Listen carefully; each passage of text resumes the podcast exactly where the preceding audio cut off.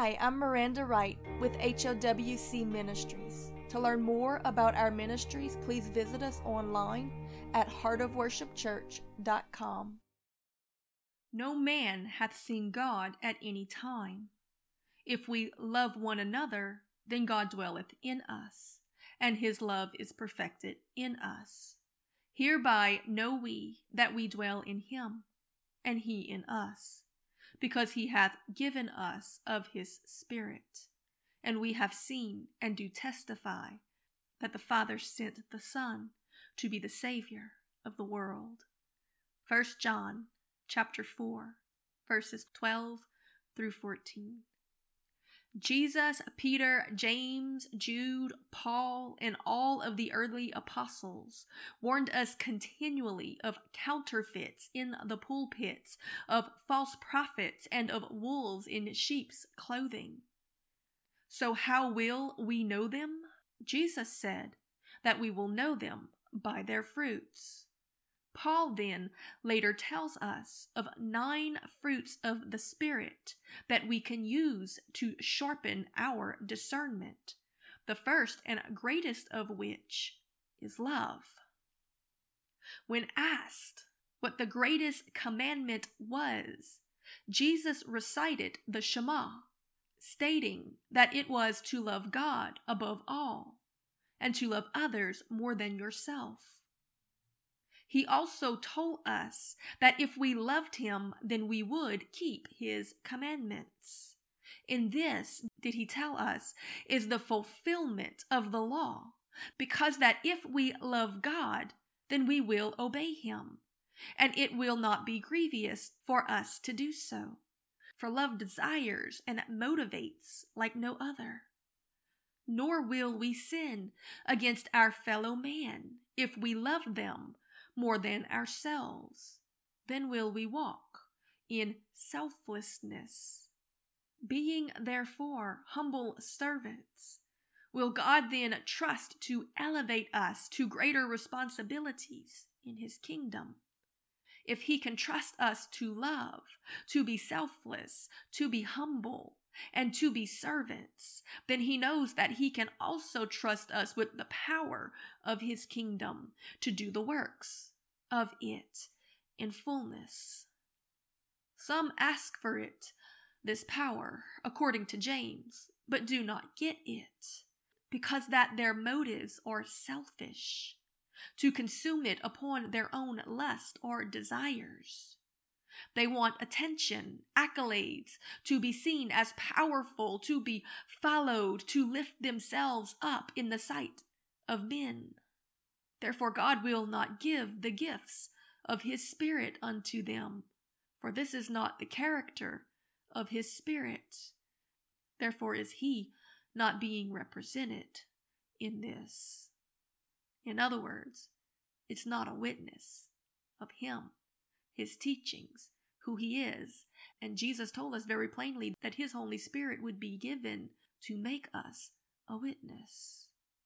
If you are moving in these ungodly characteristics, then the seeds that will be planted and spread by those who have this motive of vainglory or selfish agendas or the seeds of the counterfeit.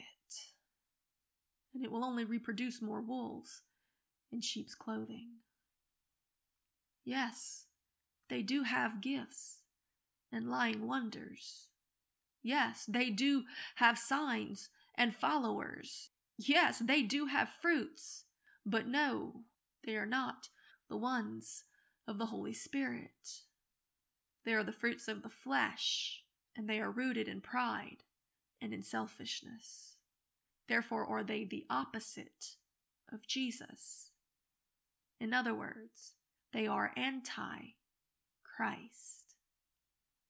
So, as Paul warned continually with tears and with weeping, my friend, beware of the wolves in sheep's clothing. Our opening passage gives you two ways to know then who are truly led by the Holy Spirit. The first is by the fruit. The first and greatest being mentioned among them is love, which will produce sacrificial submission, selflessness, and servanthood. And the second sign mentioned is that those who have God's Holy Spirit will point all men to Jesus. They will speak highly of him and not of themselves. They will point all men to him and not seek attention. They will give him the credit and not feed on the accolades of men. They will know that they are nothing but blessed to be able to announce his greatness. And that is enough for them and is their only true ambition. They will proclaim at all costs that only Jesus can save men and cause men's faith to be placed in him, and not in them. The wolves in sheep's clothing, however, operating from an antichrist spirit, will be boastful, prideful, arrogant, and selfish. Though they try to hide it, mixed with sweetness and good works, it will manifest at key moments so that they are not constant. In other words, they will be hypocrites. In fact, the word hypocrite was the word used for an actor in the time of Jesus. Therefore, are they synonymous with the wolves in sheep's clothing? They are putting on a show for the applause or worship of men, which again is another telltale characteristic of the Antichrist spirit. Second Thessalonians chapter 2 verse 3 tells us this, another one of Paul's warnings. It says, "And that man of sin be revealed, speaking of the Antichrist, the son of perdition, who opposes and exalts himself above all that is called God or that is worshipped, so that he, as God, sitteth in the temple of God, showing himself that he is God. Remember ye not that when I was yet with you, I told you these things. You see, my friend, the thing to understand is this that the Antichrist spirit and that man of perdition is not coming to deceive the world. They're already in deception. He's coming to deceive the church. That's why he comes as a wolf in sheep's clothing. How will you know them? By the fruits, by the characteristics, not by the manifestation of gifts or even how accurate. If you follow gifts, you will be deceived. Oh, and how easy will it be because those counterfeit fruits, they can seem very sweet. Remember that Adam and Eve fell for the apple because that it was pleasing to the eye, it was pleasing to the flesh, it was something to be desired. The book of Daniel tells us that the Antichrist spirit will lead many that were once in right standing away from God through flatteries. Beware of flatteries. Faithful are the wounds of a friend, but the kisses of an enemy, they are deceitful. Remember that Absalom betrayed David with a kiss, and so did Judas to Jesus. The Holy Spirit is the Spirit of Jesus. That's why he had to die to release it to us. Therefore, does it carry his characteristics, and if we are led by it, then we will also manifest it. He was a man of no reputation. He didn't seek attention. When God placed it upon him, then so be it. He never boasted of himself. In fact, it says that he gave up all of heaven's wealth to come down and be among men as a servant, and that we ought to have the same mind as him. But that Antichrist spirit, it's the spirit of another, though it may put on a performance and pretend to be an angel of light. At its root, the reality is, is that it's the father of lies. He moves in deception and manipulation and control, bringing contention and division amongst the body of Christ. Don't be deceived. Who are the ones among you working in love and selflessness and sacrificial obedience to the King, following his lead? Because those are the ones who are the true servants the kings and priests of his kingdom. O Lord, give us discernment that we might learn to know the difference between these two spirits. The scripture tells us that there is a spirit of truth, which is the Holy Spirit, and that there is a spirit of error. This is the spirit of Antichrist. He will cause you to believe a lie, great and mighty deceptions in these end times. You will be fooled. You will be deceived if you're not led by the Holy Spirit, who Jesus said is given to lead us into all truth. And if you don't know His Word, He's going to deceive you. You better get in the Word and know the real Jesus. Read the red lettered words of Jesus and find out His teachings, even when it's not easy because he's going to want you to pick up your cross and follow after him. He's going to want you to crucify the flesh. He's going to want you to be selfless. But the ones that flatter and fluff, that feed the lust of the flesh, the lust of the eyes, and the pride of life, those are the ones operating through a spirit of Antichrist. God, give us eyes to see through the tactics of the enemy and give us humility that we might bend the knee in repentance and cry out for your deliverance if we find that we might be following his lead in any situation. Oh, come, Holy Spirit, and lead us into all truth. Purify the bride because John the Baptist said that Jesus was coming, who would not baptize with water as John did, but with fire, with a winnowing fan in his hand, who would thoroughly purge the threshing floor. In other words, the purpose of the Holy Spirit is not to achieve your ambitions or give you vainglory or attention among men, it's to purge you of your selfishness. It's to purify the bride. It's to lead you into a wilderness like it did for Jesus to be tempted and tested until you prove that you have received and believed the lessons of the teachings of the man Jesus, who never said anything but what was given unto him by the Father, the very words of God. We don't get to make up our own rules because that is pride. We get to submit. We get to choose to believe what was spoken by Jesus or to reject it. Jesus said, Those who receive my spirit, they will receive my words. Those who receive his words will receive his spirit. But those who do not, it's because that they have been blinded by the God of this world because they serve another spirit. Spirit of error, spirit of selfishness, spirit of antichrist. Because it's the opposite of Jesus, what he teaches, and what he is.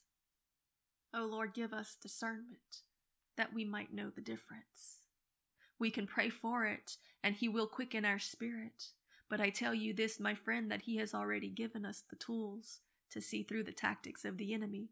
The word of God is sharper than any two edged sword, dividing between the soul and the spirit, and is a discerner of the hearts and the intents of men, the written word of God is our discernment.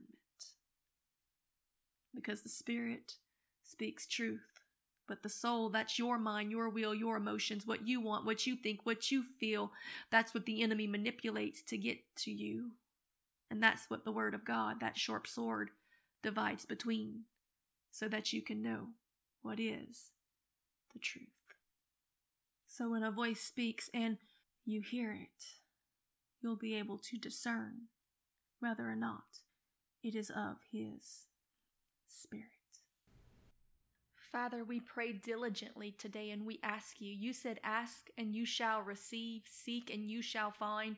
You said, ask and covet earnestly for the best gifts. It's the only thing in all of Scripture that you say it's okay for us to covet, to desire, to long after, or to have the gifts of God, because that the gifts of God are not selfish. They're not for ourselves, but they're for the betterment of the body of Christ. And Lord, we don't really know what is the best gift. I think in every circumstance or situation and in every person's calling, that might be a different answer. But I think that in the times that we are in, one of the very best gifts that we could covet and ask and seek for with intent in our heart is the gift of discernment.